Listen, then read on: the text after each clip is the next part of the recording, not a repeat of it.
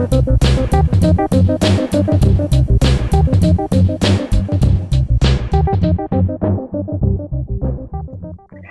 and welcome to this latest Mersey Waves episode. I'm Sarah and I'm from Liverpool City Council's communications team. This is our first podcast via the medium of Zoom, so um, we're ensuring that everyone is staying safely in their homes.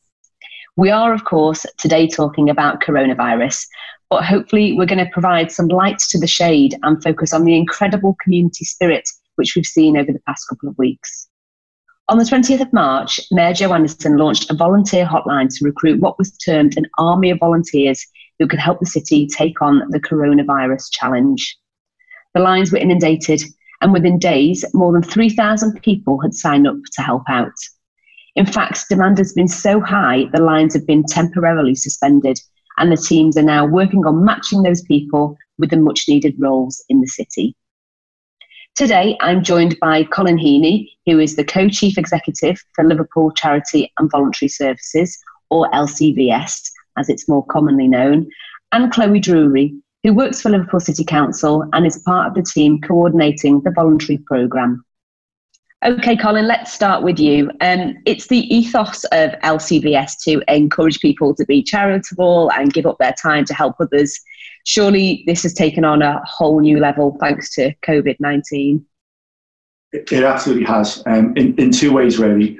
One is it's been amazing to see just how many people have offered support in a whole variety of ways. It's, it's, there was an essay written in 1773 about Liverpool, and if anyone's got some spare time on the hands while they're locked up, um, it's called Enfield's Essay on Liverpool, and there's a great quote in there that talks about um, the compassion and uh, the thoughtfulness of the residents of Liverpool. And that was when it was about three streets and a, you know, a hole in the ground, really. And it's it, and that's so true, isn't it, about this city that people just respond so brilliantly to things. Um, but of course, that brings with it its challenges. So we've got a list of 3,000 people who've signed up to say, what do you need us to do? Where do you want us to go? We've got two and a half thousand or more voluntary sector organisations, community groups, who can't deliver their normal service, We're looking, how can we help, how can we support? Um, so it's ramped up in the last week um, considerably to try and find a way of making those things happen, connecting people up. So people who need support, how can we connect them up? How can we work with volunteers? How can we get them doing things that they, they can do that are safe to do because there's guidance around those kind of things. Um, so yeah, so it's great to see it happening, but obviously we've got to work through that now. Um, and just if anyone's listening to this and they've volunteered and feel that they've not had a response yet, there's 3,000 people on the list and we are trying our best to kind of get to you. Um, as I say, we have to be careful about how we do this so we keep everyone safe. How long have you been in the voluntary sector for, Colin? Me personally? Yes. Well, LCVS has been around for over 100 years. Um, I, I, look like I've worked there for 100 years because of my COVID beard. Um, but um, so I've been in the voluntary sector all my working life, really. Um, I started off as a play worker and doing voluntary stuff on adventure playgrounds, then working with disabled children and families, and um, and eventually um, doing work in a broader sense around how the voluntary sector works, how you support it. The, the, the voluntary sector is great because you kind of move around a lot, with, and before you know where you are, you're doing a different job. Um, I was quite good at fundraising, so I ended up being a fundraiser, and then I was I came to LCVS to actually run grants programs. Um, and then, somewhat foolishly, they made me co-chief exec uh, two or three years ago. But um, but everything's fine so far.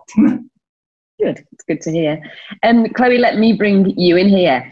Unlike Colin, you haven't really got a background in volunteers yet. What is your current role? Yeah, so I actually work for um, Culture Liverpool events team. So I work with um, the great team of organising all our major events in, in the city. Um, so yeah, it's it's very different to what I normally do, but and it is challenging, but it is good to see how many people are helping out. So you're working with Colin to coordinate the volunteer program, then, are you? Yeah, yeah. So on the on the main spreadsheet of all the three thousand volunteers, um, myself um, and my colleague Kate and Colin's team are basically working obviously remotely, but can see the same spreadsheet. So we're both updating it when and we do um, match people to um, support our people in the city. So, if this wasn't happening now, I take it you'd be in the midst of organising all the events that the city loves that we get loads of visitors for. Yeah, yeah. So one of my major ones that I'll be doing now um, is the music festival, Liverpool International Music Festival. So I would be in, you know, meetings after meetings, getting all the plannings in place for that. Um, so it is, it's bizarre not to be actually looking at music, speaking to artists and agents with obviously the rest of the team. I actually on Tuesday we were we were meant to have a, pro, a project team meeting, and I was sitting at two o'clock going, "Oh yeah, no, I'm not going to that today. I'm I'm carrying on with my volunteer list." Um, so yeah, it's, it's, it's very different. Um, but obviously there's other events. We've we've got the fireworks event as well later on in the year. So we should all still be, you know, planning to that. But COVID nineteen has took us other ways. I guess if you organise events, then you're a pretty organised person, which comes in very helpful. Helpfully when you've got a list of three thousand people. Yeah, yeah. It, hopefully it does. Yeah, it's we're um, we're being very precise on what we're trying to do, and you know, keeping the volunteers up to date because we really appreciate the time and you know we don't want to as colin said before we don't want them to think that we're not getting in touch with them but we're just trying to make sure things are done correctly um, and go through you know section by section of assigning people to the right role how colin how easy is that process of matching people to jobs initially it's not been so bad because our priority was was around um, the emergency food supply and making sure that um, the food banks were up and running. So we focused a little bit on that in the first instance. So where there's so where there's a food bank or where there's a food distribution centre, we've been kind of looking at the volunteer list, looking at what people said that they could do, looking at their postcode, and going right, we could match you up to that. And so we work with the organisations locally. So we act as a bit of a link between that with a dating agency, if you like. So that's that's been okay. Um, as it ramps up, it get more complicated because as more things come on stream, just keeping on top of that will, will be uh, complicated. But Chloe's right. This is one of the things about this is um, really keeping people safe through this, um, both the people who are volunteering and people who are working with volunteers. It, you know, it's really important that people want to do the right thing. Um, and in a rush to do the right thing, sometimes you can do the wrong thing. So I think we are we are being a little cautious just to make sure that the right people are in the right place, doing the right thing, and have got the right guidance to do that. It's interesting that you use the word safe then, because I guess some people might think the notion of volunteering flies in the face of being told, stay in your home, do not leave your house. Absolutely. Well, it, it does, but the government guidance is, is very clear about what's allowable and what isn't. So if, if you're involved in food delivery and those kind of things, then that's permissible. Um, medical drop off for prescriptions is permissible. But in Liverpool, actually, we're doing that in a slightly different way. So the fire service and police are going to be doing prescription pick up and drop off because that's safer. That's just a way to do that. Um, and there's something then around essential care, which again is food banks, uh, blood donations, uh, homelessness. So there are some things that, that are there, and the government is saying you go outside and do those there's a lot of things you can't do anymore. Um, and again, and that's sometimes difficult for people who want to help when we're saying to them, you can't. You, you actually can't do that now because it's not safe to do it. Um, I would guess that we're going to have a lot of people who will be on the phone to people just offering telephone support and those kind of things. So we're having to work with that side of the equation as well. What are people allowed to do at the moment? because obviously we don't. If we're placing a volunteer, we don't want someone going from one side of the city to the other if we can avoid it. Um, so we're trying to be smart about how we do that and do it by location where we can. Um, and I know um, the volunteers have also been asked for more information about their skill set. What can they do? What they're good at? Um, so as that information comes through, again, that will help us place people and get people in the right places. We've touched on food banks. Chloe, the City Council have set up a food hub, which at the time of recording for this podcast is acting as a bit of a stopgap while the government um, sorts food parcels, deliveries direct to the vulnerable. And um, again, that's colleagues like yours who are normally working on events or working in St George's Hall or the Town Hall who are operating in that hub at the moment. Is that correct? Yeah, yeah. So the we I was with them um, on Friday setting it all up. Um, so basically, there's stations for different types of um, you know foods coming in, um, but they're dealing with obviously the same list as what me and Colin are dealing with, but obviously the support list. So there's again, you know, a lot of people on there that they're trying to deal with, and just making sure people are being fed and you know they've got the right things to you know to survive through this time. Um, but they're just going above and beyond to you know to what they can do. We've got a um, we've actually got a COVID nineteen WhatsApp group, and on our, at the weekend we were calling um, one of the um, team members, and he went and dropped someone off just a pint of milk because he come in and just said I want a cup of tea, um, and she was an eighty two year old lady.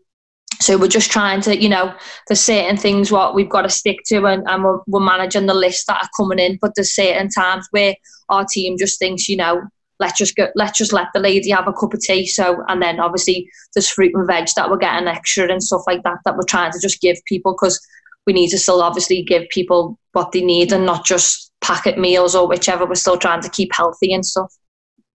Quite like an emotionally hard time for people who this is a totally different out of our comfort zone, really, isn't it, in terms of what they're doing and yeah, to deal yeah. with, like say, elderly people who just need that food um, or milk they're just getting yeah. that job done, aren't they? Yeah, yeah. Literally, it's just a case of you know making the right choices and helping people when when it's needed. And obviously, you know, it, it's key to do that for for this current situation with people who can't go out and just you know get your normal um, pint of milk that you need for your rest few days. Colin, could we or the voluntary sector could could we have been more prepared for this? I don't think we could. You know, I think that I think it's such an unprecedented time, and it's it's such a massive. I mean, this is one of the, this is one of those things that everyone will remember forever. You know, it's one of those "I was there" type periods in life, isn't it? And most. So, speaking from a volunteer sector point of view, most volunteer sector organisations know and work in their communities, and a lot of them have been able to adapt what they're doing really quickly to support their communities. And so, so in a sense, that prep it's not it's not emergency preparation, but they know their communities and they're able to work really effectively, really quickly. Um, no one could possibly have envisaged that we'd have all been locked down in this way. And I think Chloe's absolutely right that what I've seen from, from my side of things is that the connection between voluntary sector, community sector, the general public, officers and staff in the local authority it has been amazing actually, and I think we shouldn't forget that. Yeah. Life, life is tough for people at the minute. We know that life is really difficult for some people. Um, but that shouldn't let us forget that what we're actually seeing is the best of people at the same time. And that's really important. So people have responded really quickly and effectively. Um, and we'll, we'll certainly learn some lessons from this in terms of about how things work and how networks operate and how people can work together better. Um, and I think that might be a bit of a silver lining at the end of this. I'm really hopeful that at the end of this, when, when, when we're all allowed back out again, I hope what happens is not like the end of the Truman Show movie, where people just go, oh, well, that's done now, isn't it? And move on. I hope people remember the NHS staff and the shop staff and the people who are emptying your bins and the people who have done this. I hope people remember that and that that kind of stays with us for a long time to come and people are able to work together in a much more kind of collegiate kind of way. I think that might be a real boon to the city moving forward. So if I was one of these 3,000 people that had rung the hotline, got through, had my details registered, what should I expect next? Um, so basically, um, once you're on the list, you know, we're trying to keep in touch with the volunteers as much as we can. LCVS team and the team that I'm working with. Um, so we literally, as soon as we can, we'll we'll contact you. There was, um, as Colin said earlier, there's a survey that got sent out last night. Um, and before I come on this podcast, I'd just seen that over 900 of the volunteers have already responded to it, and that got sent out really late last night. So we really appreciate them taking the time already to fill that in. And that was just to get the extra skill set. So we will literally be assigning volunteers as quickly as we can to start helping people. Um, so if you are a volunteer and you haven't heard from us yet, you, we will try and email you every so many days to keep you in contact. Um, yesterday, one of our um, main jobs was um, tackling loneliness. So um, I was um, matching volunteers yesterday to people, just giving them a phone call. Um, obviously, because Colin's team are doing great with the communities and the food banks, and obviously we've got our the food hub. Um, so um, myself and Kate were lo- literally looking at volunteers who can be matched up just to give a phone call to somebody who wanted just a, a normal general chit chat um, through the day to break up the day. So that was my main part yesterday. So if you were tackling loneliness um, volunteer, you would have heard, and in the next so many days you will hear about other job roles.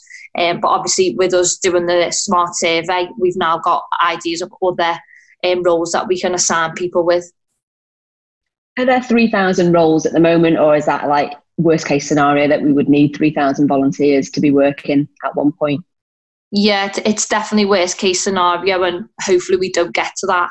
Um, definitely don't want to get to that, but we're so grateful of the 3,000, and obviously we are just trying to match best people to the to support the support that's needed. Um, but no, we as much as we appreciate the 3,000 volunteers, we definitely don't want to get to that number. Colin, do you have a message for people who have volunteered and maybe once this crisis is over, you would like to see them continue to volunteer their time? Yeah, just to echo what Chloe said, we will try and get to people as quickly as we can and try and match them up. And we are grateful for all those people that have signed up. Um, and hopefully, we don't need 3,000 people in an emergency situation over the next couple of weeks. Um, we'd like to think that it has sparked an interest in getting involved locally, and we can build on that. And as I said before, when this is over, hopefully there'll be lots more people can do in their communities and locally, and they'll have seen how well communities respond and how important it is that communities work together. So, you know, I'm I'm a I'm an optimist, and I think that uh, that people will remember, and I think people will want to be involved post this. And don't forget, there'll still be an awful lot to do as this starts to settle down, because this is going to have an impact on people's mental health. It's going to have an impact on you know, you've got kids who are kind of not in school. Um, and there's going to be some rebuilding to do in terms of people's morale and how they feel and just a general sense of being, you know, back in the community. So there's going to be an awful lot to do. It doesn't finish when they lift the restrictions. It really doesn't. There's going to be a lot to do post that. And we'll need help to do that. Okay, really important message. Well, thank you both for taking time up your schedule. I know you're so busy at the moment. We really appreciate it. And thank you for everything you're doing. It's really making a difference to people's lives. It's a pleasure. It's nice to meet you, Chloe. Nice to Yeah, nice to meet you, Colin. Thank you. That's the end of this episode. Thank you very much for listening.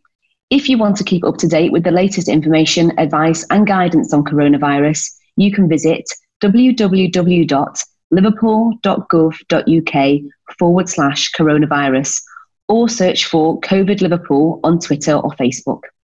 If you want to drop the Mersey Waves team a line, maybe have some suggestions for future episodes, why not send an email to hello at merseywaves.co.uk. Thank you.